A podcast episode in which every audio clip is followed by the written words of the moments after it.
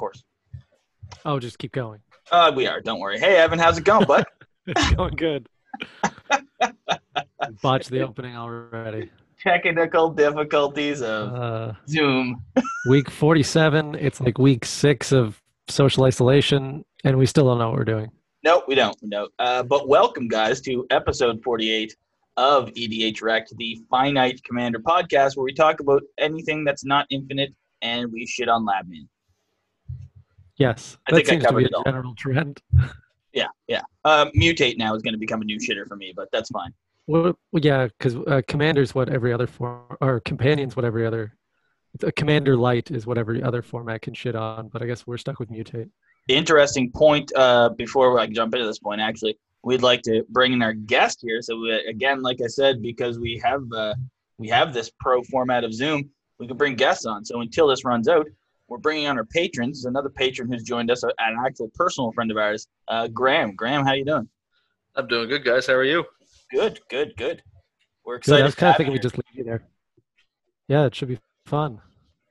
Graham is a Graham is a relatively new player, so we brought him on to talk about what it's like to jump into a scene as a new player. But before we jump into that topic, I want to point out that uh, Ludus Luris is the first banned vintage card that's not conspiracy, ante, or manual dexterity or Shahrazad. Or Shah- yeah, it's like the first real card that's been banned Yeah. in vintage. Yeah, it's the, it's the only one in the format that's ever been banned that's not just banned for like some other messed up reason. It's banned because it's just too powerful. Yeah, the closest to a real card banned is Shahrazad, but that's not really a real card. It's It's, it's, funny such a whenever like when they talked to I think it was was it Richard Garfield who said when they said if you can make a deck of all one card he was like Shahrazad like yeah. He talked about there was some deck that all it did was like play subsequent copies of Shahrazad until like the opponent ran out of cards in their library or something, um, and he was like the deck was hilarious. It's like, see, you're fun. Yeah yeah that that would be it. I would hate the person who did that but at the same time I begrudgingly admire them for the dedication. Yeah, yeah. So uh, companion is fair and balanced. It's doing fine. It's not ruining every other format of Magic at all. Every format's commander in the year of commander. It seems like they planned it that way, didn't they? Yeah, yeah. And You now get we're getting the. Um, now we're getting. Uh, Graham, are you excited for double masters? Yeah. Yeah, it's, I mean, very much so. I'm Well, excited to get some cards that I can get in a pack that I don't have to pay 50 bucks for. I was gonna You're say hesitant. it must be exciting for like a player like you who just jumped into the game uh, to have this come out at this time because this can really and this is what I'd recommended to you had jumped in right around the same time as another friend of ours and I'd said to both of you you guys should just buy a few boxes of those master sets because they will give you sort of a backbone of cards to build off of and trade off of and this looks like a really good one if you want to just collect you know uh, all of the top cheese Yep. Like Yeah. Uh, Well, you don't need a Blightsteel, but uh, one. What I no, like. no, no, no. You guys have taught me that much at least. well, that's what my hesitance to be excited is like. Mana Crypt and Blightsteel. We could do without both of those cards. doubling season we could probably have done without two to be honest Yeah, but there's lots of people who want it, and it's too expensive. I agree with that one, but Blightsteel, ugh, and it's good that Blightsteel and Mana Crypt are expensive because it means no one plays them. the jumpstart packs i was reading has over 500 reprints and 37 new cards Ooh, Wow. 37. A whole 37 Um, yeah, because that's coming out soon. We're getting flooded here. But uh, right, what I was saying with the Masters is um, when I was disappointed that they lied to us and said Masters was going away, um, is the the advantage of Masters it keeps it keeps the value uh, down of cards um, because they reprint them. And then they they go back up, but it allows people to go pick up these cards. Um, I'm more of a fan of just buying the cards you need than buying the packs, but people like packs. yeah i'm not a big uh, pack cracker anymore. I used to be. The urge is there occasionally uh, but it's not one of those things anymore that i buy because i i need to. It's when i have the money like if i have a little bit of extra cash i'll be like oh, i'll buy a pack and see what i crack Yeah, you're like Inevitably, buy a lottery ticket terrible. or a master's pack. Yeah, yeah, exactly. And uh, and like I did buy those two mystery booster boxes. One was for my birthday though, and the other one was just because it just looked ridiculous, and it was to open like seventeen hundred cards. You're also bored. I it was COVID, and I was extremely bored. Because I recall us talking about how you didn't like the set, and then you went and cracked two boxes. I did, yeah, yeah, yeah. It was it was the nostalgia because the first box I cracked like a Dra- Draco or something or that artifact from back in the day, and I was like, this is what I opened back in the day. Like, ah, but anyhow, uh, on to the topic. So yeah, so Yeah. Graham is here to uh, talk to us, answer our questions, I guess, about uh, what it's like to jump in. So Graham, what was it like for you to uh, sort of join this game so late in the game? I guess you could say. Well, I mean, I remember because you know we've been playing board games and stuff together for a long time. I was like, Brian, I I I want a new game. You know, I want one that doesn't suck up too much of my time and is really easy to learn and isn't going to cost me too much uh, in terms of money and time. And she's like, "Oh, just come play this thing called Commander." And unfortunately, that kind of hooked me. So, good, and good selling there, it- Brian. It in was about a, a, a, it- it's it's been about a year, give or take, and now I'm on a podcast devoted to that thing. So, yeah, Yeah, I, I think it worked out for the better though. I, I do too. I mean, it, it is it's it's a daunting thing. I know even still for me. Like if I'm filling out a deck now, and you're, I have to say that your collection, yours and our other friends, you both started about the same time there. You guys jump started your collection. Like you, Graham, were were Oh, quite yeah. savvy wheeler wheeler and dealer. Like jumping on the Facebook groups to get the get the deals. Like a few of your purchases were really, really, really veteran purpose purchases. Yeah. Well, Quite impressed with them. I mean, uh, some of them turned out well. One, I think I got him off Kijiji, which is uh, Canada's uh, uh, Craigslist, in case anybody needs to dumping know what that is. Yeah, but I, I bought somebody's, uh, you know, it was just supposed to be a bunch of cards he was getting rid of. And uh, you know, mostly I just wanted it to sort of have a, a base of cards that I could draw from that wasn't going to be, you know, expensive. I think I paid him like 50 bucks and there was, I don't know, like three, four hundred dollars worth of cards in there. He hadn't quite, uh, and Canadian dollars, mind you, but still, uh, you know, Yeah, and that no. kind of jump started that too. And I just I got a jumped few lucky a few pulls. there. Like always good, always good calls to buy some lands because they never pretty much, even if they go down, they usually bounce back up once they cycle out. Uh, it's always it's always a good play, and you made a lot of good purchases there. Like your decks Yep. have come quite along in a year. I also didn't realize it was a year. Man, that flies fast. Yeah, Locked indoors for two months. Um, but yeah, so I guess my follow up question to that is like, how how did it? And then I'll I guess I'll let Evan have a chance. How uh, how did you feel jumping into a scene that was already kind of established? Because you showed up to a tournament rather early. Uh, you know, I know that your your rules weren't down as hard as they are now. Like, how did that? Was it intimidating? uh, it was. It wasn't really because I didn't know how com- how complex the uh, the game was in the beginning, right? So I'm like, oh, well, it can't be. I've I played Pokemon with my kids. It can't be worse than that, right? And same game now. yeah, well, I, I know, but you know, a year ago it was a little tougher. But uh, yeah, and I, I think Dunning Kruger kind of really hit me hard. So I was like, yeah, this is awesome. and I somehow drew really well in that first tournament, and I like won a game, and I was like, oh, this is amazing. And yeah, and then I spent like six months losing literally like every. I mean, and it was very educational six months but it was yeah it was a while i got too cocky you know i flew too close to the sun too fast Icarus flew too close. uh, no, I uh, I actually always wondered that. Like, we never actually talked about the game itself. I know we've hung out a few times since then, but like, you know, there's always the families around and stuff like that. We've never broken it down, but uh, yeah, I always wondered what it was like because obviously I jumped into Commander and Evan did after a solid base of uh, Magic education, shall we say? I've been playing since '94. Evan's been playing since I don't know when. Uh, 96 might be the first time I picked it up. Yeah, so like it was 60 card only, and there was no such thing as Commander. So Commander wasn't too much of a shift for me. But then I realized like you jumped into probably the most difficult format, uh, at least the most varied format in Magic. Yeah. Like It's the most complicated it gets there because for you have sure. to know, like every rule comes up in Commander. Yes. Yeah. I when we play in person, I know I look like I text a lot, but I'm like furiously looking up what cards mean and what this keyword does, so that you know That you is- don't have to correct me quite so much. That is the best part about our Discord games is that I just have a second window open and I just look up rules Yeah, all all the time. Like I'm just constantly looking up rules for these uh these cards. Yeah. Well, I, I got to do that too because I can't read half of them. They use potatoes as webcams. I think. Yeah. Russ I yeah. think that's a I shot at me. no, Well, I mean, it might be, but you won't see it on your screen. I don't think I've played you yet, but uh, my my is pretty bad.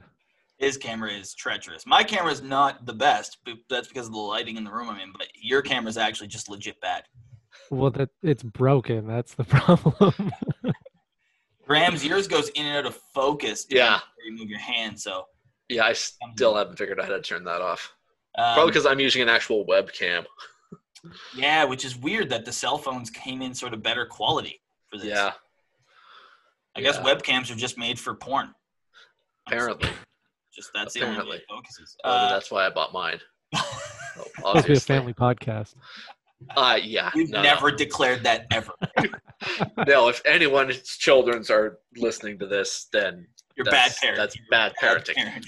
bad, bad parenting. We should ask if people listen to this. And you know, you listen to a podcast and you're like, if you have young ones in the car, you should skip ahead. I wonder if there's anyone who's like, "Shut up, kids. We're listening to EDH Rec." I have to wonder if anyone ever just says we're listening to EDH Rect, um, let alone the shut up kids part. Evan, did you want to uh, to to quiz Graham about anything? Yeah, my my sort of uh, lead off of that was um, um, you just sort of mentioned getting in, and I always feel like uh, you know when I try to convince people unsuccessfully to join, uh, sort of a part of my head is is sort of the, the buy-in, and I guess my my sort of question for you is about whether or not you feel when you were playing was a difficulty for you the fact that you hadn't bought in as much as the you know like I've been collecting, so we won't talk about what I've spent over years.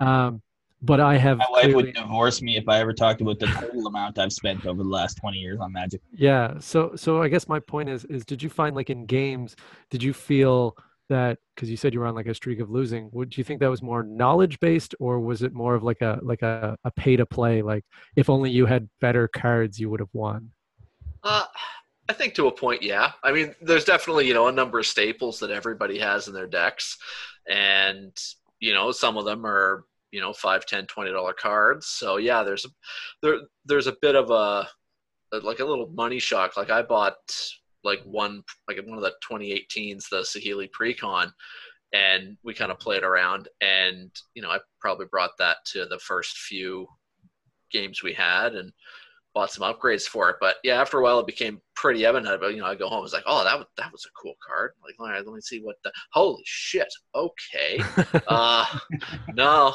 no. But I mean, I've I've also learned that you know if if you're gonna go out and spend money, you know, like ten five dollar cards or twenty you know two dollar cards is a lot better in your deck than one fifty dollar card because you I mean you have to draw it right. yeah yeah so that and that's sort of what i'm, I'm wondering is is sort of i said for like new people um you know like is it is it hard for new people because you know uh, basically i have a wheel of fortune that's now like 250 bucks but when i bought it two years ago it was 40 um, is the fact that i have one give me an advantage or is, is there enough variety that you think new people can get away without having it I think there's enough variety. I mean, it definitely comes down to it to a point, but I mean, it wasn't. You know, a lot of times it was just the one or two cards that everyone would have in their deck, and someone will put that down, and everyone go, "Ooh," Yeah, yeah. right? Yeah. Like, oh wow, you know, that's a that's an eighty dollar card. Well, did you hear those up went those went up to three hundred last week? Uh, you know, all that kind of stuff, and it's like, okay, okay, but then then after a while, you learn that that's not well, with the exception of maybe one or two people in our group, that's not every card in their deck, right? And they're Right. still playing, you know, good so you know commons and uncommons because you know good card is a good card. Yeah, the staples are the staples no matter what. And luckily, I think we're fortunate in Commander, especially where our staples are like uh, ramp, essentially. Uh, yeah like rocks ramp, or so like brainstorm Kodama's Reach, Sol Ring, and these things are things that may go up to you know Sol Ring's like what like five bucks, but at the end of the day, if you're dropping five dollars on a card that will go in every deck, then I think you're still getting away pretty good. Well, yeah, it's not like. Legacy where like Force of Will's a staple in Legacy and it's $150. You need four of them. Yeah, yeah. The foil Force of Will is five hundred dollars. Well, you Wow. don't need a foil anything, but yeah. The problem with this stuff is that when they bring out a foil of a staple, people want the foils. Now, Graham, have Well, you that's fallen because- into the foil market yet? Have you started to try No. to figure out anything? No, because one thing I well, one thing I learned early is that the unfoiled, like beat up card, uh, does the exact same thing as the mint condition foil card, True. and so you know, I mean, I don't have to spend that money and jump on that insane bad bandwagon to be able to play. Like, there's no advantage other than you know having a foiled out deck and I, I- don't know jerking off to it. I have to night. admit that That's- I, I foiled out one of my decks. I played a single game with it foiled out. Or, I'm Yes. sorry, single tournament with it foiled out, and immediately broke it up and started trading it off that night when I realized the the foolishness of my endeavor. I remember the last card I got for it was it was Atraxa. The last card I got for it was a foil Pact of Negation, and when I priced up the deck, it was twenty eight hundred dollars. And I thought to myself, why did I just put twenty eight hundred dollars into a deck that should cost me six hundred bucks? And I didn't spend it. Obviously, I traded for things and I swapped up. I traded up when things were at a high peak, but still, you you think about the the the energy I put into that, and then I thought, oh my god, what the hell did I do? So then I immediately Yeah. traded most of the foils for dual lands. yes, I remember you had a, a foil command tower you needed, and you spent like a month trying to get it. And I think it was like the first card someone offered to trade you for. Yeah, so the first trade I made was actually for three of the cards that was most coveted in my deck that I'd found, which was uh, Command Tower, Teferi's Protection, and Rhystic Study. But I got a tropical island out of it, so I pretty much took more than I gave. yeah, I feel like you still win in that situation. I think you do because I mean, especially for dual lands and lands, like I said to Graham and like I said earlier, lands pretty much if they're if they're over ten bucks, they retain their value. There's been very few times I've seen a land drop, you know, without coming Yeah. back. You know, Yeah. I mean, even lands that aren't played heavily, like reflecting pools and stuff, maintain a 20 $25 value. And they're barely played. You don't see them in Commander. No, no. Like, it- I own a reflecting pool, and I might be one of the only people I know who play it. Yeah, it's like the Shocklands got reprinted in Ravnica and went down to like ten bucks, but like I'm pretty sure Breeding Pool's like thirty already, like a year Yeah. later. Breeding Pool is, is the highest now, and it's like $35 for the reprint. If you have a Dissension one or whatever set it came in Guild Yeah. Pack, maybe, it's like $55, and the foil's like 250 Lands, rare lands, if they're above $10, will not be a bad investment. They will always at least maintain value. I'm attempting to convince my wife to bank our retirement in magic cards. If man, Magic could retain, if if it was like a long term investment, I just don't know what MTG is doing right now. Like Wizards of the Coast is confusing me with their push to sort of just flood the market. I don't know if they're trying to kill the secondary market, but it's ridiculous right now. Well, they're When they, just when they one- finally come out with from the vaults reserve list, like I want them to, Oh, that's when you'll know that they've gone completely rogue. I want them. I want this doubles masters to just start dropping reserve list cards like Gilded Drake, boys, foil. It's like, come on, you know. There's no reason for some of these cards to be on there anyway. Gilded Drake is an exceptionally powerful card. It's not game breaking. Yeah, and it's There's and no reason that should be on the reserve list. that's a card that's spiked in the last year. It's $175. Um, I remember getting rid of mine when it was 75 and thinking, man, what a good deal. Yeah, so I guess this is the other thing with you, uh, Graham, um, because uh, I think we've talked about it a little bit here on the podcast that uh, certain generals are more expensive to build. Uh, did you take in that into account when you started building, or did you just buy build whatever you liked? Uh, sorry, just give me a second. I'm just googling the uh, Gilded Drake to see what I can uh, Oh, see what the a, hell that is. Oh no, God. okay. See now I know what I'm talking about. So Yeah. You know that's that's basically the whole game uh, for me. yeah. Uh, Gilded Drake just show up in our, our one. It's a what's the um no, no, I got it here. It comes into play. Exchange control of Gilded Drake for a target creature one of your opponent controls or sacrifice Gilded Drake. it's yeah it's a classic in the the blink deck right Uh, Flicker it for your because you fl- you flicker and it comes back under your control but you steal their creature oh, nice. Yeah. Yeah It's uh, it's uh, what. So funny story. One time I dropped an uh, an Ulamog on turn four against an opponent. I swung into him. All he had left was two mana. He cast Gilded Drake, stole it, swung it back at me. We were both out of the game thanks to my own Ulamog. You deserve that. I did. I did deserve it. I you don't drop Ulamog on turn four. But uh, anyhow, back to Graham's uh, Graham's question. What- Yeah. So mu so that so basically, what I was just wondering is is I I think of like Nekusar needs uh, sort of like a classic is you need Wheel of Fortune really to make it work. You need those seven draw seven cards that are creeped up in price. Um, did you find that you picked commanders like that that uh, uh, were sort of like expensive to build, or do you just play whatever you like and it doesn't matter if there's a staple that's too expensive? I just play what I like. Honestly, all my decks are kind of built around me going, well, except for the first one, which Brian kind of helped me make. But uh, everything else is just sort of, that looks funny. Because at, at, at this point, I don't think I can, like, I know I'm not going to win against a lot of people, so I might as well make it fun for me. Right. And you have a Right. you have a Brudiclad deck, right? Yeah, that was the Yeah. first one. It uh, came in the, the Saheeli uh, Commander. That's what I was thinking. Precon. Yeah, that's a, that's And- f- fun deck. I played with that once, and then Brian was like, "No, no, this one. This one is more fun." And yeah, after a while, and now it's now it's great. It's my favorite deck and the one I've been playing with the most because I've, I've had it the longest. But uh, Well, Yeah. actually, I was I was quite. I, I'll guess I'll say the word proud of the fact that uh, you showed up with the Rhys Rhys deck, and uh, and no one had any idea that you built it. It was just a straight from scratch sort of grand moment. And I remember you just showed up on stream. And you're like, "Yeah, I built this Rhys the Redeemed," and I was like, "Wow!" Like, and it was it was effective. Like, it had us in a moment where we all thought we were dead. Uh, the best part was I built that. I finally had enough cards that I could like pick the commander and go, "Oh, okay," and just start pulling cards and seeing what worked. And you know, a lot of that was from you know just buying people's common collections and uncommon collections and just having cards to put stuff together with. Yeah, yeah, and it showed. It was like it was like a nice grouping of like not powerful, like game breaking, quote unquote. You know, it's not like you dropped a Craterhoof on us or anything, but it was just a bunch of value engines that came out with a really value engine general and just sort of produced constantly.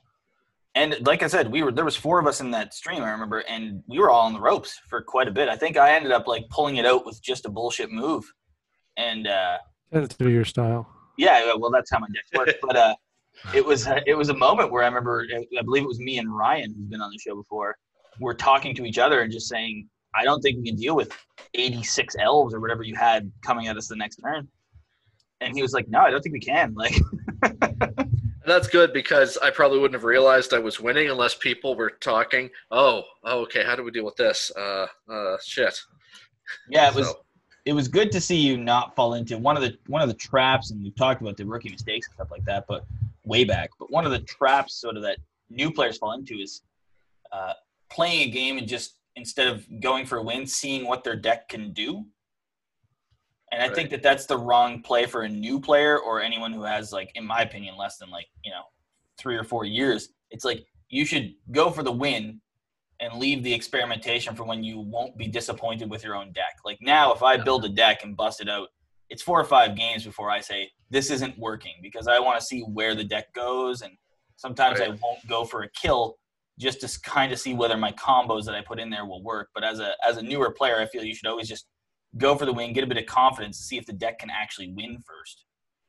Well, yeah, and I've I've been playing some of mine for a long time because it's it's kind of a challenge for me to see what I can get away with with the resources that I have, and uh, you know try and not outsmart but kind of out budget people and get Yeah. cards that uh, you know a deck I can make that's just as good. Yeah, no, I feel that. I, I I spent a lot of time doing that before I kind of invested in reinvesting in Magic, shall we say, where I sort of built budget decks. Like my Zada deck still isn't probably more than two hundred dollars, and uh, you know, and just saw if you could make it work. Yeah. Oh, absolutely. I believe that one's kicked my ass a few times. It kicked it. Uh, it only goes one of two ways. It either completely fails or uh, it's gonna run you down. Well, it's it's it's an advantage to uh, since it's four players, uh, the thing the thing in any game is, you know, if you drop one of these like super crazy expensive game winning cards, uh, three people turn against you. So um, if you get good at politics, you can have a cheaper deck and still still pull off quite a bit because you're not everyone's focus. Yeah, there's a few times where I think people have a because I'm the new guy and b because I have the less powerful decks, but have just kind of ignored me and gun after each other, and I'll just kind of build up a board state, and finally someone goes, "Oh, all right, well maybe we should do something about that," and that's that's usually when I think I'm doing something right. Yeah, the your Arixmethes deck deck is like Evans is one of those decks where I there there was the first few times I played it where I thought, you know, I would I was started pointing out when you could take tokens off your general, and then I noticed you weren't doing it, so I realized that you were like you already knew to play the general sort of in a more Boy. passive pull him out when he needs to come out way. I thought you were just like I said, you were like four months in the game, and I was like, oh, he just doesn't know he can take him off for any spell. And then you were like, oh yeah, cool, thanks. And then you wouldn't remove one, and I was like, oh, he's he's just playing it down, hoping that people don't notice he's going to burst him into the scene soon. Yeah, Uh, there. Well, there's a lot of times I've sent you a card and been like, "Oh, what do you think about this guy for a general?" Or, "Oh, that would go," and you're just like, "No, no, it's too good." Yeah, Like it'll just, you'll, is, is that like it'll, it'll just draw so much hate. it's the generals really. Cards in your deck are fine. Uh, I'm under the impression that apart from Lab Man or like the really game breaking effects, any card's really good uh, in a deck. But the generals draw too much heat. And you, the one that you had sent me specifically, I believe, was Vial Smasher. Yeah, I and I didn't think it was too crazy. I just thought, "Heh, that's funny," It is you know. funny in a terrifying way, and especially in Rakdos, like I, I, per, I wouldn't even build that deck with any thoughts of oh. winning. Like that's a Hold- frustrating. Hold on, Brian. I need we need to stop to talk about your Rakdos deck I just learned you built. Oh, Karvik. Karvik actually just got broke up. It's good because when you're talking about generals that draw hate, Karavek should be pretty near the top. It's well, I mean, you're talking about a guy who has Atraxa and just rebuilt Riku, so I'm willing to draw the hate. sure. But and Zada doesn't draw like the unfortunate side of playing in the same play group is that people know when I slap down a certain general, or when you slap down a certain general, or Graham does even now, you know what's about to happen. You know, uh, when you slap down Tanoa, I know I have to blow up your rocks. When I slap down Zada, Yes. people just kill my general over and over again. So it's like yeah, there's a certain amount of hate that you're going to draw just from your deck, just from is- people knowing you. But the suggestion Yeah. I think for for newer players is you don't want a deck that draws hate because you'll get knocked out before you learn how to play. You Yeah. want a deck that you can play, and as you said, you can go for the win because if you don't go for the win, you don't learn how to win. Um, but uh, you need something that you can sort of see how everything goes and learn the politics and survive. If you play original Kaalia, everyone's going to kill you first, and then you're not going to learn anything. Yeah, yeah. If you play like Scarab God, you're just gonna die any of the gods really, uh, except the red black one. But uh, the if you if you slap down Sigarda, you're gonna be able to play the game. You know, Wait, like, the good one or the bad one? bad one, the human the human hexproof one. Uh, if you slap that down, not the not sacrifice one, that's terrifying. But if you slap down the bad Sigarda, you can put all the good Celestia in, which means you have white and ramp, and uh, and you can play the game and win and still learn. Yeah, Yeah, Yeah, and It won't draw. And your general choices were actually pretty. Brudiclad was was a fence one for me, but it drew it. Planeswalkers always draw more heat than non-planeswalkers, so I was glad you switched it. But Brudiclad was a heavy one to take on. I'm glad that you came out of it still liking the game because that draws a that draws aggro. yeah, yeah, not not not a lot of people like him too much. So I, mean, but I think I I think there was a, a podcast that said you know you shouldn't make it just so you can only win with your commander out. So you know I started putting other good cards in the deck too. I wonder who that was because I Uh, definitely have decks that don't belong to that uh, that philosophy. Well, Uh, you know, we never sometimes said the that best we followed our own philosophies. exactly. Yeah, do, do as we say, not as we do. I was like, my my blue phasing deck definitely like you're like Nevermore Tanaphon. I'm like, well, I don't have a whole lot left to do. my banding deck could not actually compete if you got rid of my general. I mean, they take damage now. I can't survive this. yeah, it's it's good advice. Unfortunately, uh, we don't always follow it. Uh, I mean, it comes down to you're you're getting to the point, Graham, where I'm I'm, I'm expecting some meme decks to pop out shortly in the next six months or so. Oh yeah, absolutely. Well, you know, but I want to point out that uh, that our conversations have always been fruitful, shall we say? Like, uh, you know, there's never been any toxicity unless I'm drunk one way or another. Uh, have you faced, apart from my alcoholism, any toxicity in the game? Um, a little bit. Um, Like, uh, but uh, what I'm saying before we get on that, there's a difference between salt. Have you faced any actual like hate or people ripping on you for being new or just trash? oh no, something wrong. no, not at all. Our, I, I think our group is uh, pretty friendly. Um, you know, especially those of us who kind of play around the kitchen table. Everybody's been actually really nice, and they've been really helpful. And you know, especially if I missed in, in the beginning, you know, if I missed a trigger or you know, I didn't realize how something would interact with something else. You know, everyone was like, "Okay, whoa, whoa, let's just let's just explain this to you and let you take that back, right?" And everyone's been uh, really cool about it. That's good. That's good. Yeah, I'll be honest, like hearing it from that perspective, because you know, it, there's an old poker adage where you only remember the pocket aces that you bust with. You know, like you only remember the times that you lose when you should win. And uh, I definitely think that myself and probably Evan feel that it's a more toxic environment than it probably is, because we're we're so comfortable with each other and with Right. the other players in the play groups. Oh yeah, I mean, like we trash talk, but luckily Graham seems to realize that we're doing it lovingly. Most of the time, yes. Brian, not so. much. Sometimes I gotta get called out, and it's fine. I accept that the next day. It's usually an apology and or a uh, "Hey guys, I was a little too drunk last night. Why don't we move on?" it's been Uh, an experience. It, it's it's a fun experience. I have to say that out of all the forms of Magic I've played, I mean the sixty card times were fun, and they have the point in my life where I love them. But Commander definitely, it's the only time I've never sold back out of Magic. Yet. Yeah, you've been talking about it. it's the prices are too high. Like if I was Yeah. someone, if this was an investment, I feel I'd be looking at getting out because some of these cards are stupid expensive right now. Just, I mean, I can buy list them to a website for more than I paid for them, which is a huge bonus. Yeah, Yeah, but then a year from now, you'll want to come back and be like, ah, damn it. Well, yeah, it's not like I'll save that money and invest it in Magic again. I'll just buy like a new computer or something with it. I don't know, but but you know, you could probably sell a collection now, get ninety to hundred to ten percent of the value of it, and then rebuy when everything drops. Especially now that literally Magic is Wizards of the Coast seems to be just printing Magic cards on bullshit just to say like, please buy our product because we cannot keep going when no one wants to play live. Um, I I remember when uh, I first started playing.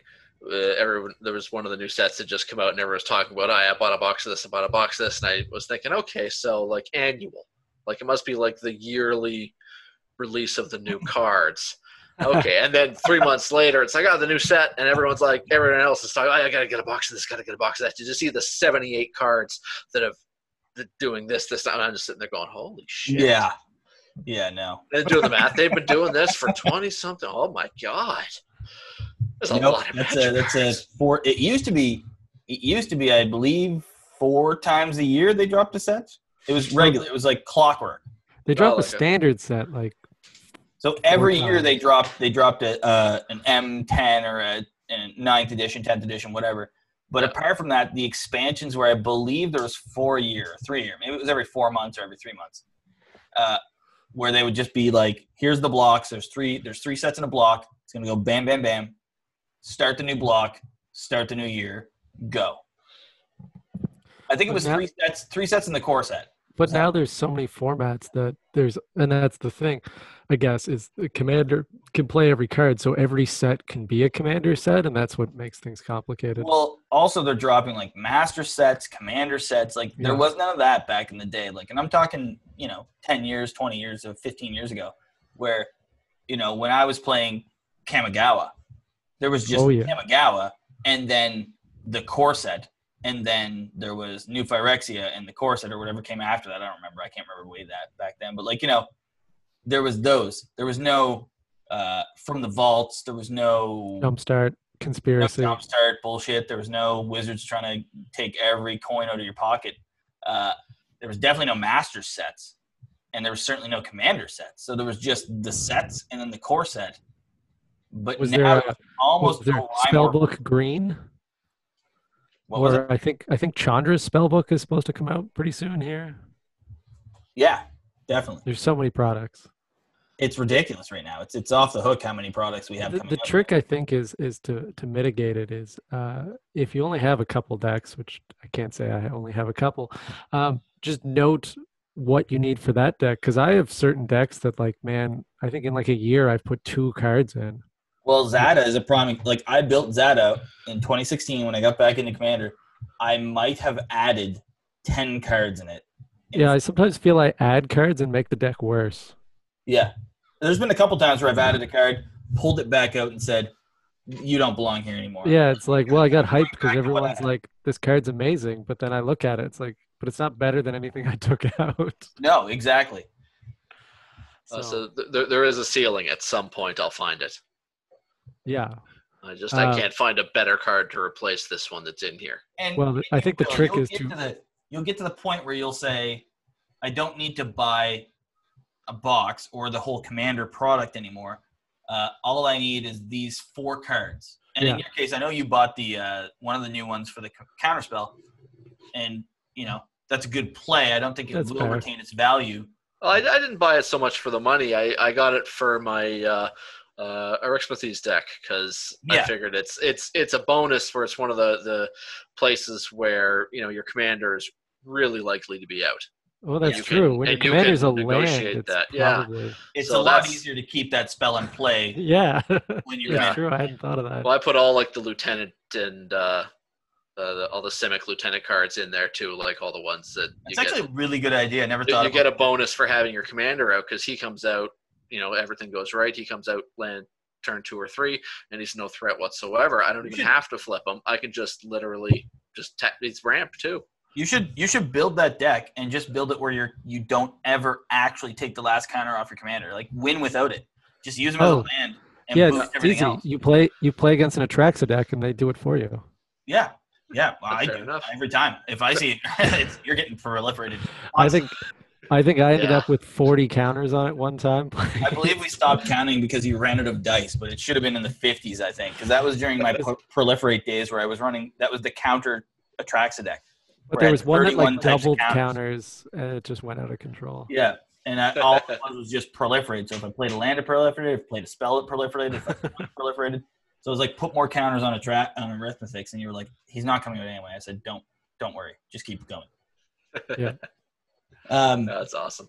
but yeah, I, I feel that your, especially in your case, your decks will get to the point you'll see it start to happen and morph into the point where you'll look at a set and you'll say, "There's nothing here that serves the purpose of this deck." Yeah. And I find it a lot now. Where I mean, Eldraine was a prime example for Evan. Where I mean, do you have Eldraine cards in any of your decks, Evan? Uh, I'm Five, struggling to think of one. I think I got a Torbrand eventually, but I don't think it's currently in a deck. Yeah, like um, I feel I- that you were like you looked at that set and you said, "I don't need to buy a single damn card of this." yeah, like Great Henge is expensive, but I don't have a deck for it, so I never bought one. Um, oh, I bought uh, the Mystery Clock when I finally realized how the card works. Oh yeah, Um, yeah. You mean whatever midnight- one the mana rock that you get a counter every upkeep despite everyone confusing it with like midnight clock or whatever that gets one on your upkeep or something like that Yeah. um, That's and much you, like better. shuffle it in i think that's the only card i have Yeah, and and I mean, uh, that's a great card. it is but i didn't know it was good till like december and the set dropped in like october yeah, no, I uh, I'm a big fan of that card. Uh, it's in a lot of decks.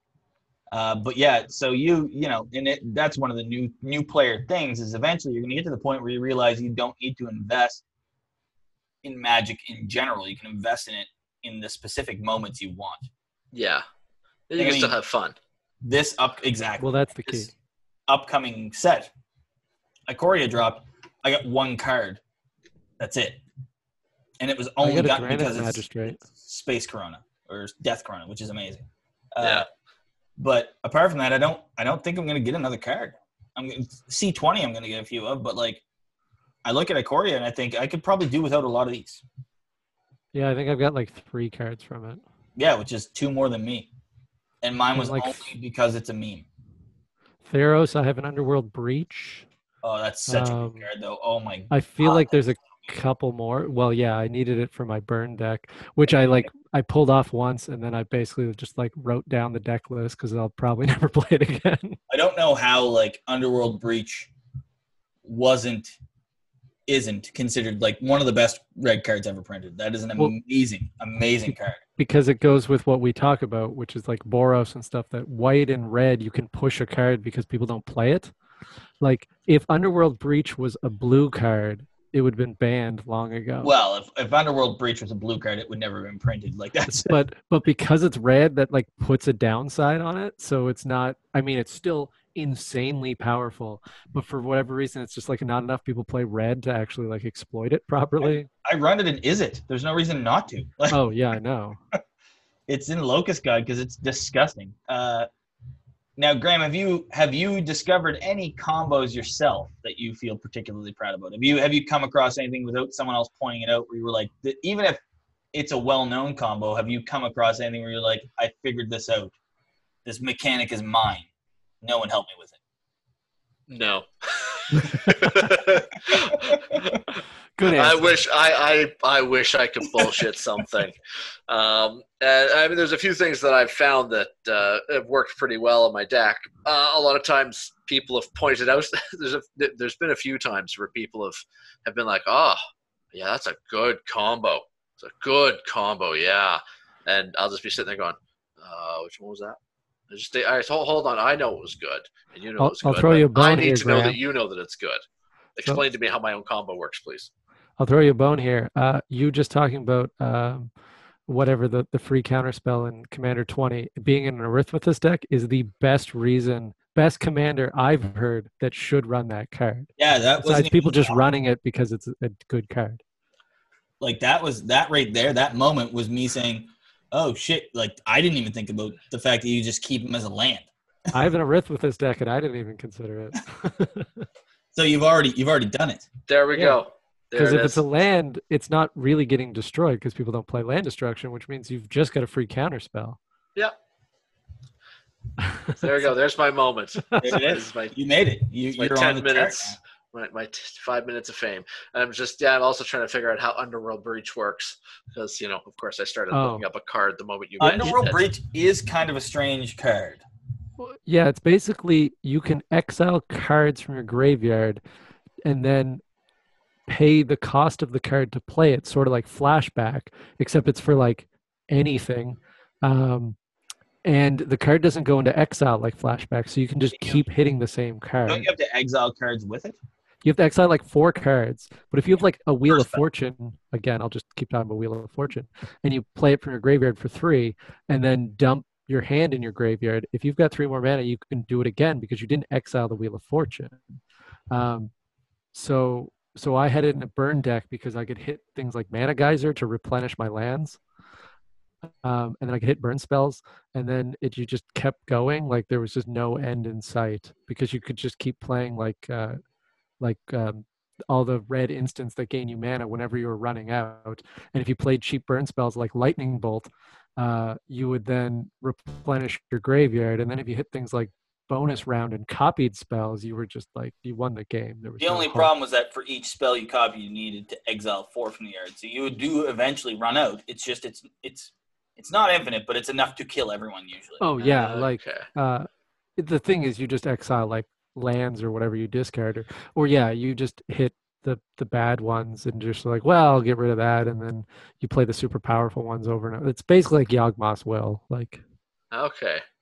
All right. It's a good thing this is recorded. I'll go back and listen to that two or three Sure. more times. Uh, I'm sure it'll sink in. yeah, so like any deck that you want to like cast things out of your graveyard and just pay a couple things, but uh, in exile, uh, then you you're willing to do it. But the big thing is that instants and sorceries go back to your graveyard, so you can just keep playing them from your graveyard. Ah. All right.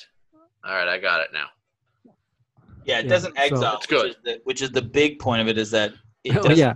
exile the card you cast. Right. If it so you exiled the card that you when you cast it, it wouldn't be any good. But the fact it puts it back in your graveyard and then Underworld Breach, weirdly enough, is an enchantment, so the enchantment can allow you to cast it again, and so you just combo out. So it's you can ah. actually exile three other cards from your graveyard as the as the escape cost. right. Yeah. Okay. Isn't All right, a that makes terrible sense. cost for red because you probably have enough in it. Oh mm. yeah, you faithless looting already into your graveyard, so you're fine. Yeah, yeah. It's a it's a weird yet amazing enchantment because it sacks itself at the end, so you only get it for one turn. I it's weird that they made it an enchantment, I guess, so that people could kill it easier because red has to have the downside. Because they could have Yeah. just easily made it a sorcery, so once it resolves, you can just do it. Yeah, like but then mastery almost, except with an with an escape clause. Uh, but But because they made an an- enchantment so that white and green can just wipe it out if they need to. but then because if it's an enchantment, uh, like I assume it's so they didn't just have to say like until end of turn you can do this, and then people be like, well, the card wasn't in the graveyard when you cast it, so it can't be triggered onto. Um, they made an enchantment. until end of turn cards in your graveyard, uh, it Like- would still be fine, I guess, if a card went to your graveyard afterwards. Yeah, I don't know if they made an enchantment just to make the ruling easier, um, but it is really strange that it's an enchantment. Yeah, and that it sacks itself is my biggest. That's always been my biggest issue. I know we're off topic here completely, but still, uh, it's always been a strangely worded card to me because it only lasts for one turn, but it's an enchantment. So I'm assuming it's because of the red bias where you need something to suck. So uh, you cast it, you do your first spell because you maintain priority if it if it resolves, right. and then someone Krosan grips it. and then someone grips it after the first spell and then you say okay cool or someone you know returns to dust it so you can only do instants uh, i'm assuming that's why they did it so that red didn't get too powerful you'll learn that Grant. Always, Okay. always red growing threat sucks. is that red might get too powerful. Yeah, I feel it's like a thought of them I do too. I feel like they're like part of red's theme is that it's bad. well i think it's bad Like put it on the our color wheel where they're like one of the emotions of red is being bad. yeah i think it's bad in our format but i feel that in like outside of our format like i know that it's a thing in in vintage or legacy like you played a red legacy deck I played burn. Yeah, it was awesome. Yeah. so it's a real thing and, and in standard at times like i mean when i played standard red Oh. deck wins was a, like a real deck like it was a legitimate you just lost I think Yeah. at least before Ikoria, there was a red deck that was literally because of like Eldraine and Torbrand, uh, just absolutely destroying everyone. So well that's what the the artifact uh ember embercleave Embercleave, yeah, i believe that that was in standard and that's Yep. where it became so expensive was because people were just running it and just murdering and red seems to have always had cycles of power outside of commander but in commander it's kind of a joke unless you're Well, goblins the problem is is that red Red's biggest identity is being fast, and fast doesn't work when everyone when you have three opponents with 40 life because it's not fast at winning through an alternate condition. It's fast at doing damage, but you can't do nearly enough damage. It's not. It's not. It's not 120 damage fast. It's, it's No. fast. It can be 20 damage fast to one player, but Yes. unfortunately, 20 damage to one player in commander doesn't get you anywhere. No, most people don't even blink at 20 damage. Well, they'll blink and they'll be like, "You're dead next turn, bud." And then, Yeah. and your, your Um, goblin deck can't handle the trample. And so you that's and I, I know I talk all the time that red's the best color. It's I play it all the time, um, but it, it does feel like they they have to purposely. I mean, I, I've talked about it before. Uh, Alpine Guide is a perfect example of how to make a red card. Um, Yeah. it's absolutely garbage.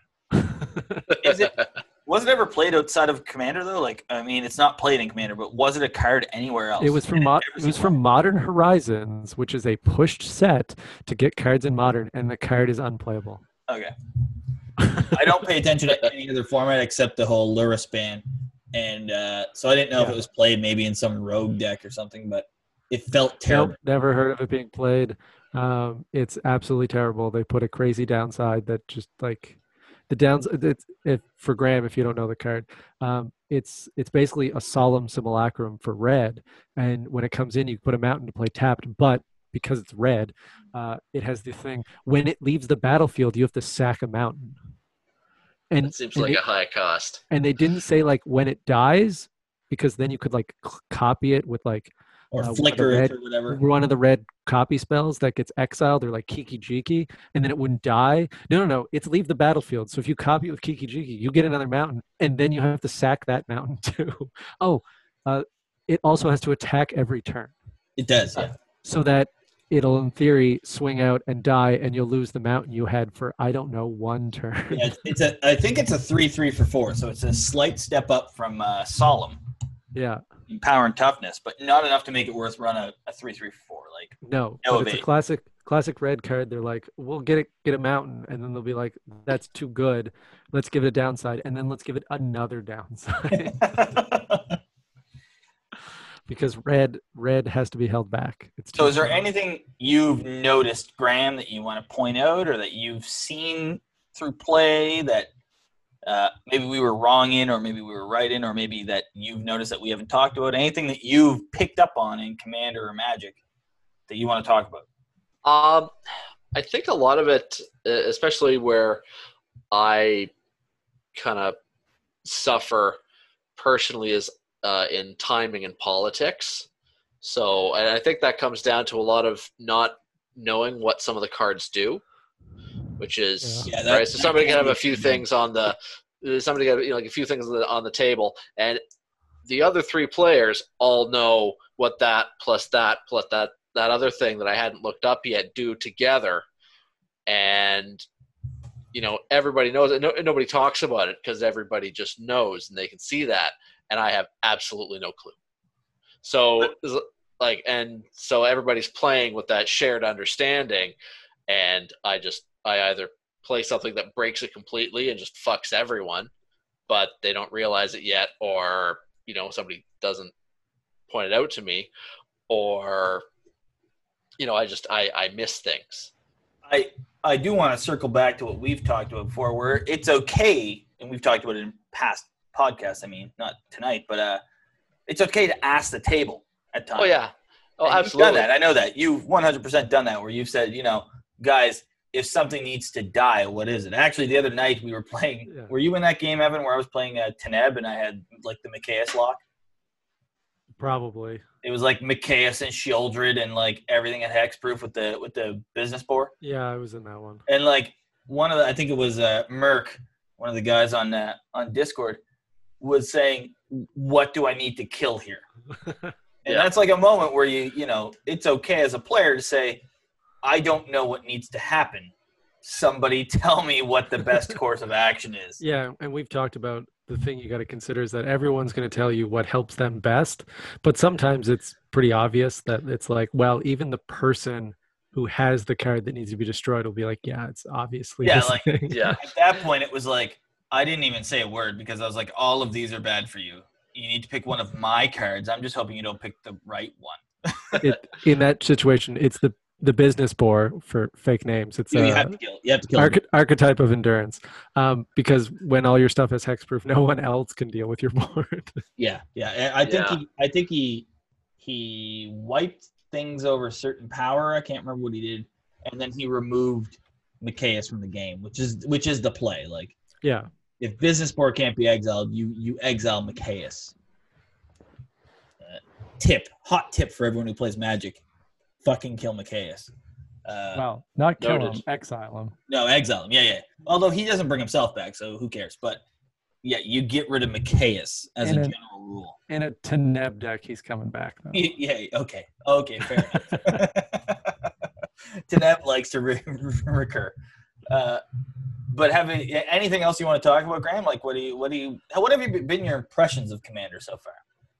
Um, I think it's fun. I I like the the, the sheer depth of it. Like there's, I, th- I think it's more complicated than the other formats because you know I, I had a few moments where it's like, okay, this commander thing is fun. Like how would I, how, how does this version work? Maybe I'd like that better, or this one, or that one. And you know, I bought a few like just pre-made 60 card decks to try and get my kid interested and play with him, and you know, it, was- it, it all just kind of came who's- back to commander. crackling up there. It's somewhere in Graham's background there. He's got like a drum beat. Oh, hold on. No, you're good now. You're good. Oh, sorry about that. no, I think it Okay, was this like- is a live like podcast, so we're not editing that out. Yeah, no, we're live. It's fine. I'm not doing any editing here. Uh, continue, Graham. Sorry. Uh, my apologies. You're talking about 60 card decks for your kid. Yeah. Well, I, you know, I you know, I, I got experimental, and we tried some other formats, and you know, I just came back that Commander was the one that uh, I don't know was the most complex, and I think the most fun because there's so many different things you can do, and you know, there's things that I can discover. Like it, it's so varied that there's things that I can still find. Like I can find a combo that maybe nobody's thought of yet, or because you know that card wasn't, you know, hasn't been used in 15 years, and really nobody would think to do it, but I'll do it just because I don't know better. My, almost. my best piece of advice is to troll the to sort of and by uh, trawl I should say not troll but trawl the the the old sets and Yeah. kind of in like that prophecy Urza block Tempest and find those cards that they haven't changed the rulings on Right. and sort of Like- look for those really messed up cards you know like uh, hatred for example where pay X life target creature gets plus X plus O until end of turn that's a really broken card Nobody's really noticed yet. Well, people Oh. notice, but it's not a card unless you're playing a certain deck archetype. No one throws it in, but it's actually a good card anytime you have lifelink. Yeah, Yeah. it's actually I would, as you were like, no one's discovered. I was like, Hatred's a well-known card, but you know what? I think I've seen two people play it in the last Yeah, year. I I owned it and I traded it to a friend of ours, uh, or well, gave it to him, and uh, and he plays it. I'm assuming I don't really see him too much on Discord or anything, uh, but it's like me and another guy and maybe one other person. I think there's three in our play group who have it. It is a well-known card, but it's not a well-known card in terms of people expecting it. No one expects a hatred.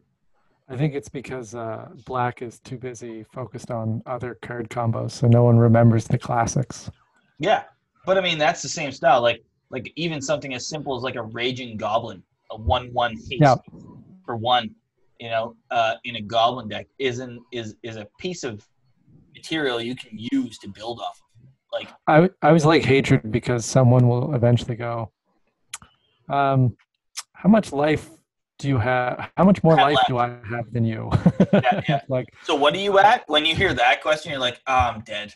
yeah, when they're like swing and you're like no blocks and you're like, uh, okay, what's your life?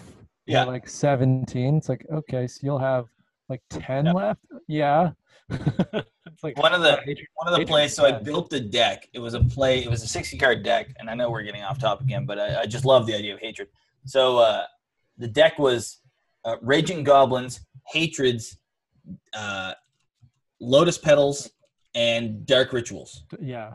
And all you did was you hoped for turn one to draw the god hand of the swamp, lotus petal, dark ritual, dark ritual, hatred, raging goblin. So five cards, and you just win the game. Yeah, because Raging Goblins load is it one one swamp. haste, and you Yeah, only have to pay 19 the- life with hatred. so Yeah, you win play game. the Raging Goblin turn one before they've had a chance to play anything. You know, you wait for them to respond with Force of Will. They Yep. don't. You kill them. If you're like Dark Ritual, Dark Ritual, five mana, Hatred, swing for 20. I'm at one, you're at zero, game over. and it was like, a, I think at the time it was like a one in like seven. I don't, I don't remember. It was like a one. It was actually decent. It was like, I think it was like one in 17 chance you could do it or something, or Yeah. one in 70. I don't know. Decent enough to try. My card suggestion for Graham uh, is to go make Kaervek Spite work, because I know you don't know what that card is. All right, hold on. How do you spell Eric Kar- Spite is an I did- amazing card. How do you spell Kaervek? Uh, I K don't A know. E R V E K. Spite. Kaervek's Spite. Spite. You're in for a treat. Spite. I thought it was Spike. All right, hold on. Sacrifice all permanents. Discard your hand. Target player loses five life. So that's Come on.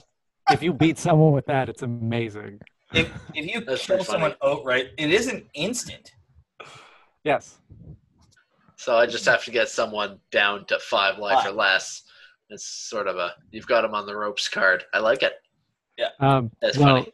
one one way you, you could try to win with like Barren Glory and that, um, but uh, yeah, it's a little.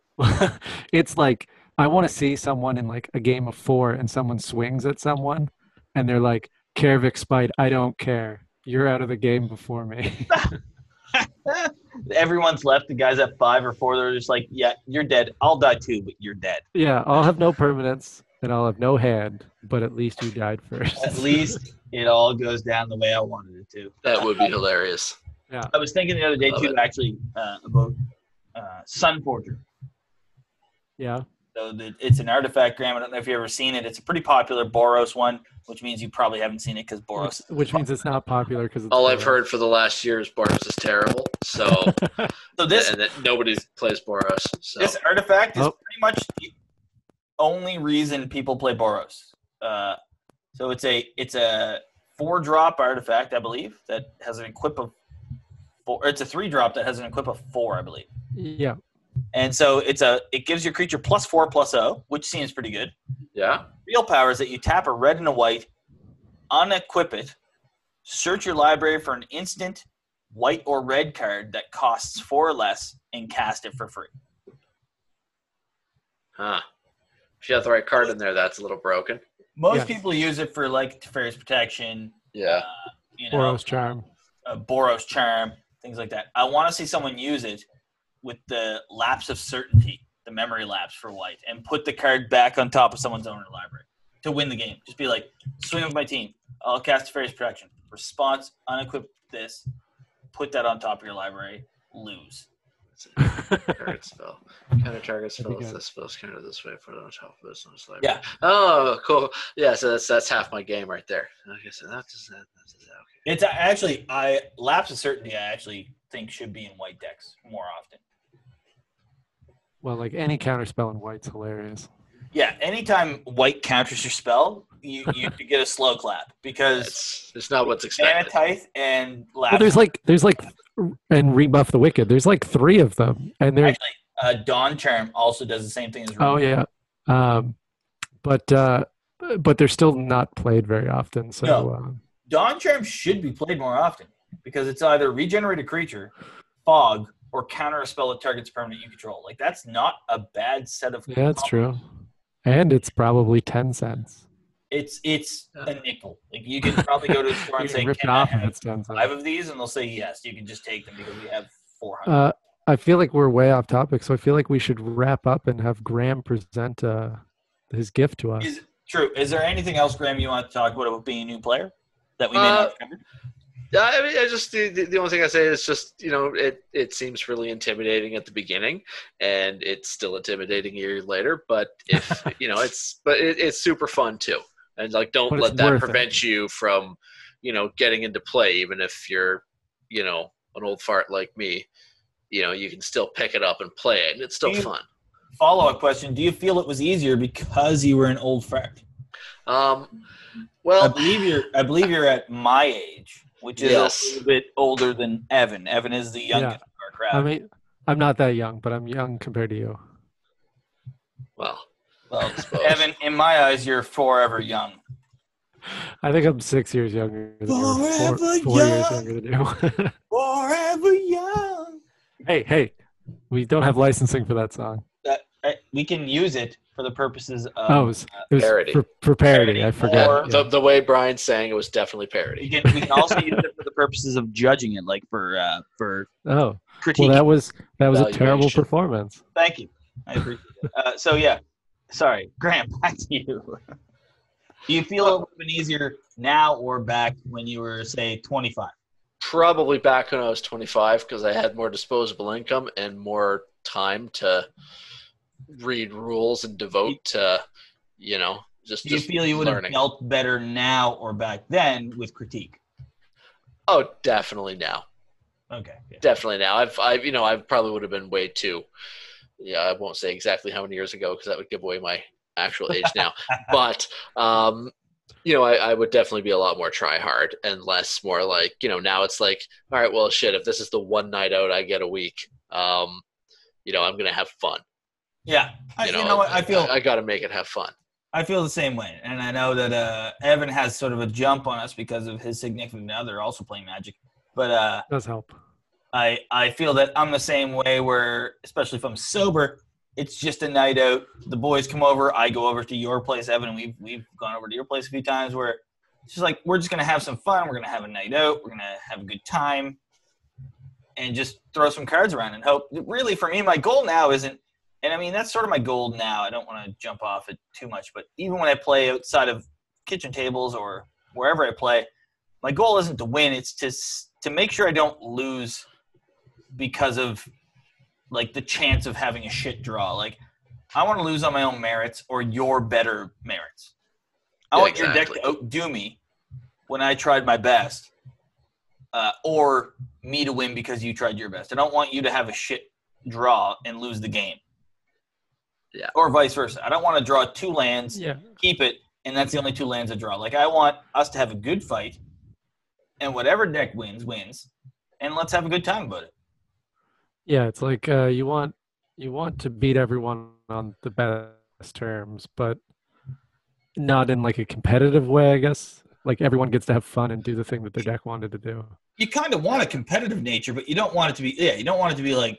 Well, you don't want like competitive. You don't stack, want- smokestacks to come out. Yeah, yeah, yeah, yeah. I mean, is that really competitive, or are you just a piece of shit? But I mean, you know, incels will be incels. But uh, the the whole thing for me is, it's like if I lose, and I still got everything that I wanted, and the deck fired the way it should have, is that even a loss, or is it just showing me that I have a problem with my deck? Yeah, or is it it's- showing me you built better? Like, like I said, with that that risk game against you, uh, Graham, like I really felt that was your game. Like I know we're going back to it, no one saw it except the people who were in it, but like it was a really classic kind of magic game where someone was in the lead and it took a monumental effort and a randomly good draw to to stop you. I believe it was route. I think I routed you yeah, yeah, that was it. And and uh, and and it's just like one of those moments where you say like this is where it all fired. Uh was it a good game or was it a random draw? And in that sense i feel that it was a good game overall. Yeah, sometimes Yeah, you play a was- deck and you say oh i lost because of this and you can legitimately trace it. But a lot of times i feel it's like i just want to play the game to see how it fires see how it goes see how it flares up see where the problems lie.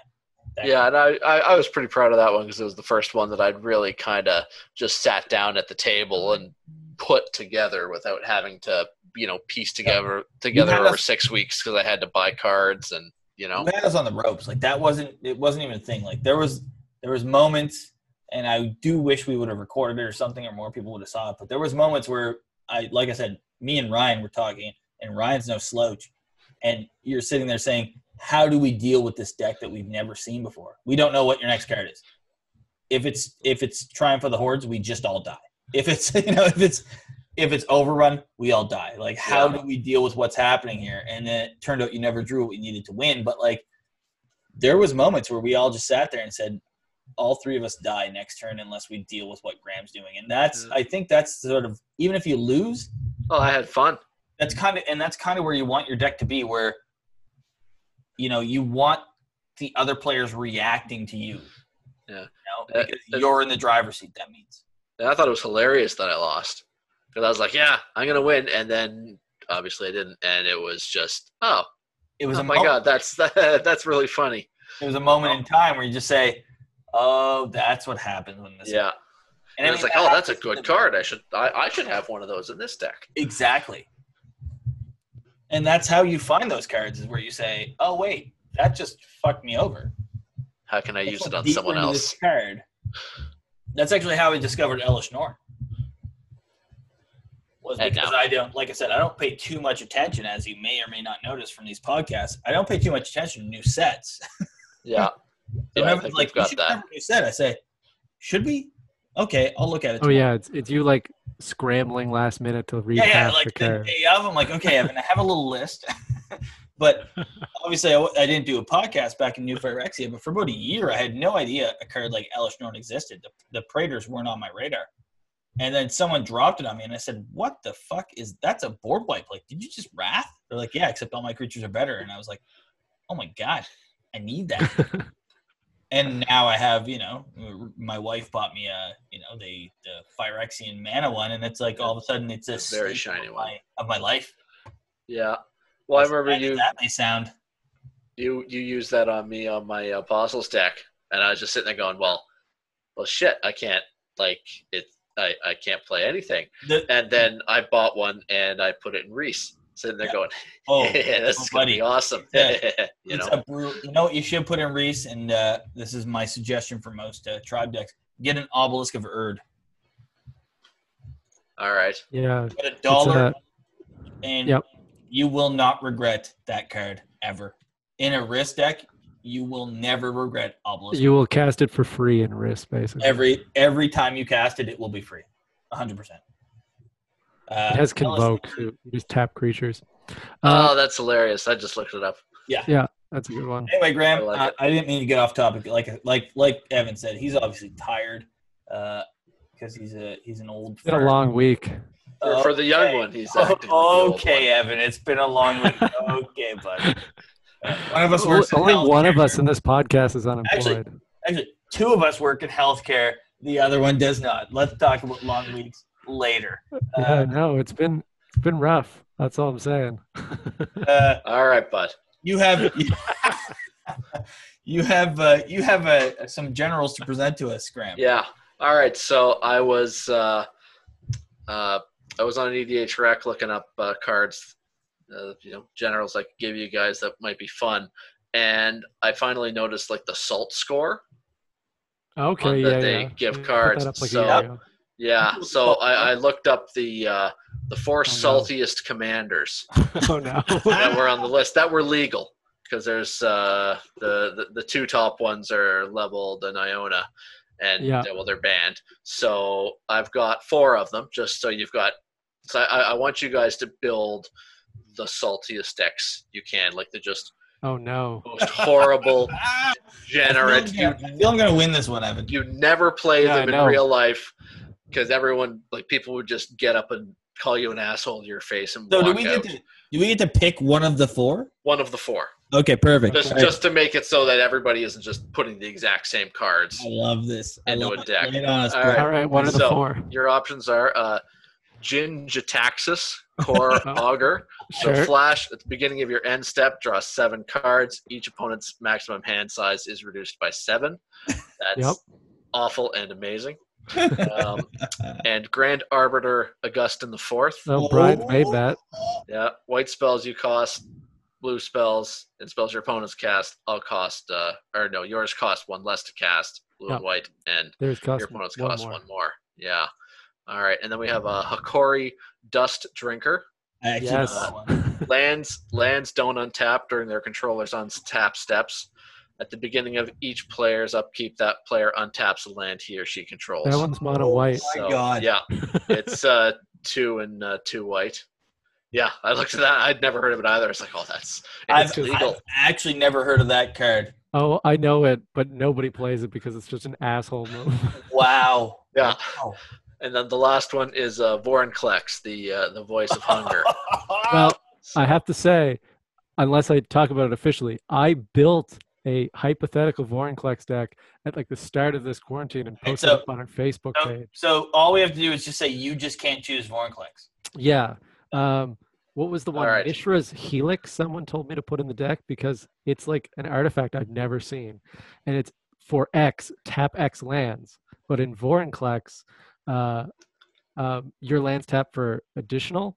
So what I could do is like Brian's upkeep. I could go, uh, Brian tap ten lands, and Brian either taps them for mana, which ices them with Vorinclex, or he just doesn't have lands for the turn.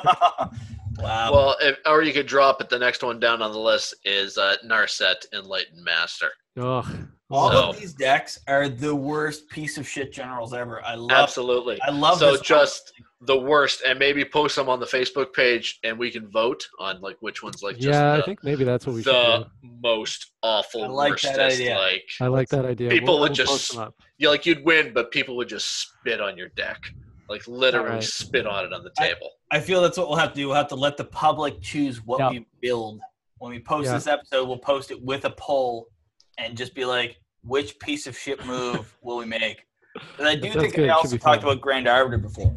Because I have had a Grand Arbiter deck. It wasn't built to the point where you could say, you're the worst asshole. It was just built to a point where you say, you're an asshole. Yeah. Yeah.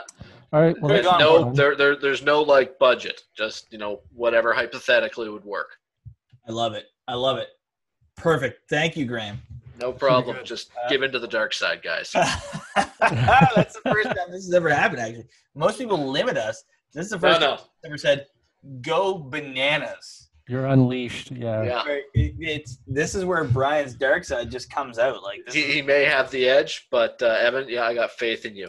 All right, all right. faith. I'll channel my inner Brian and build a piece of shit. I have no faith that Evan can get this right wing. Uh, I feel that it's just me. uh, I do want to point out that you can find us on uh, a whole bunch of platforms. So we're on uh, we're on Facebook. You can search us up, EDA Direct. We have a page there. We have a website being built very slowly uh, by Evan. Turns out I I'm don't gonna know what I'm doing yet. I it you can go to it, um, and it doesn't have like anything on it because I'm not sure what I'm doing yet. It's my project for this week. Uh, you can also find so that'll be edhrec.com. It is in the works. I'm doing this solely to force Evan to do it. Uh, yeah. Now I'm gonna have to have something on there by the time this drops. yeah, Thanks, I'm gonna post it like this weekend. So I need to get it up. Uh, uh, you can also find us on Twitter at edhrect. One of us will respond. Hopefully, it's been uh, me lately because Evan's just been so busy. Uh, and It's, it's unbelievable. I, I do love ripping you over there. Uh, And then uh, you can also email us at edhrect at gmail.com. And then we also have Patreon, which is patreon.com slash edhrect, where you can go and tune in. Right now, we've kind of suspended all the Patreon levels. If you go at five bucks or above, you get an invite to be on our show. Uh, yeah, that's basically where you're at right now. yeah, it's, that's where it is. So you can join our Discord and play Magic against us. yeah, you get a Discord invite immediately. We're going to give you a shout out. We have some shout outs. We almost Oh, forgot yeah. again. Uh, we have two shout outs. We have one that we forgot, and then we have one now. So big shout outs to uh, Sean and Zach. Thank you both. Yeah, we were we were we were rushing out our our uh, our reports on the sets, and then we we missed them. So Yeah, it's been it's been a bit of a clusterfuck, as you can probably expect. Yeah. uh, and uh, and so but both of you, thank you both. Graham, of course, is also a supporter, and thank you, Graham, for being on the show. oh, my pleasure, guys. It was a blast. It's always a good time. I mean, this is what we're all here for. It's just to shoot the shit, fuck around, and uh, hang out. talk. And that's what Commander is, really. At the end of the day, it's just let's just shoot the shit and sit around and see what see what happens. You know. it's a social format. Yeah, yeah, it's way more of a social format. But uh, you can find us all there. Feel free to check us out. Like I said, if you if you hit us up with the, we'll send you the Discord event even if you're not a patron. But uh, Yeah. patrons get invited on We're the show, picky. get to be added, get to do all sorts of things. We have a pretty big event coming up with the uh, with the brackets. that We'll be releasing soon. Yeah, we're we're gonna finally uh, make do on our promise from the new year about uh, doing tribes. Um, Brian has a pretty crazy idea we're gonna pull off. We have a pretty ambitious idea, I feel. Uh, we're going to try to break it up into brackets and then have guests come on and argue, like in a, in a debate style format, for their tribe. So you'll be pitted against another guest, and we're going to take the best sort of combo of the two and say, you argue yours, he argues his, or she. I don't want to, you know, I don't want to do that. But is, Uh, is does Uncle Istvan uh, count as a creature type? Uh, unfortunately, I believe he was reverted to human. Darn. I'm going to look that up now, but uh, no, he is. He got he got altered like ten Yeah, I years thought, ago. I thought he got I thought he got altered to human, but uh, was so the yeah, best creature type. you'll jump on, you'll you'll debate whether yours is better than the other one and why. There's going to be three judges: myself, Evan, and then we have a guest, uh, one of our friends who is super deep into vintage, is going to help us out because of his in-depth knowledge, and uh, we're going to decide which one wins. We're going to do one per bracket level. There's a lot of brackets. We got a lot of time to go through this, and we have uh, a lot of shit to sort of unpack. So uh, it should be fun, I think. I It should be fun. It may turn out to be nothing like what we just described when it all falls apart, but that's Yeah, I our mean- current goal. I mean, this is The point this is, you tried. yeah, exactly. Exactly. Graham knows. It, we gave it the effort. Yeah. The old college try. well, we sort of rolled the dice, and whether it came up okay or not, it's what's going to happen. Uh, Yeah. Graham, hopefully you can come on for one. That'd be fun to do. Yeah, absolutely. We're Anytime, looking guys. for some return. It doesn't matter if you've been on the show before, if you want to be on the show, if you're not a patron, if you are a patron. Uh, patrons will get priority, but If you're not a patron, it doesn't matter. We want you on the show. We want you to hear what you say about your tribe, and let's see how it works out. Let's see how the dice roll. Just Uh, apart from that, your though, the ones that aren't featured will be voted by the community, and then they'll advance in the brackets, and we'll move up till we have a champion in each bracket, and then who knows what happens. There's three Yeah, we haven't thought that far ahead. yeah, there's there's literally like a hundred tribes, so we'll see how this works out. All right, All right. so that's the end of our episode. Thank you for listening, everyone. From See you uh, in a week or myself, so. from someone say their name. Evan. Graham. Ev- eh, there we go. Uh, thanks Good rehearsal. tuning. Have a good night. See you later. Graham, you want to say bye? Goodbye.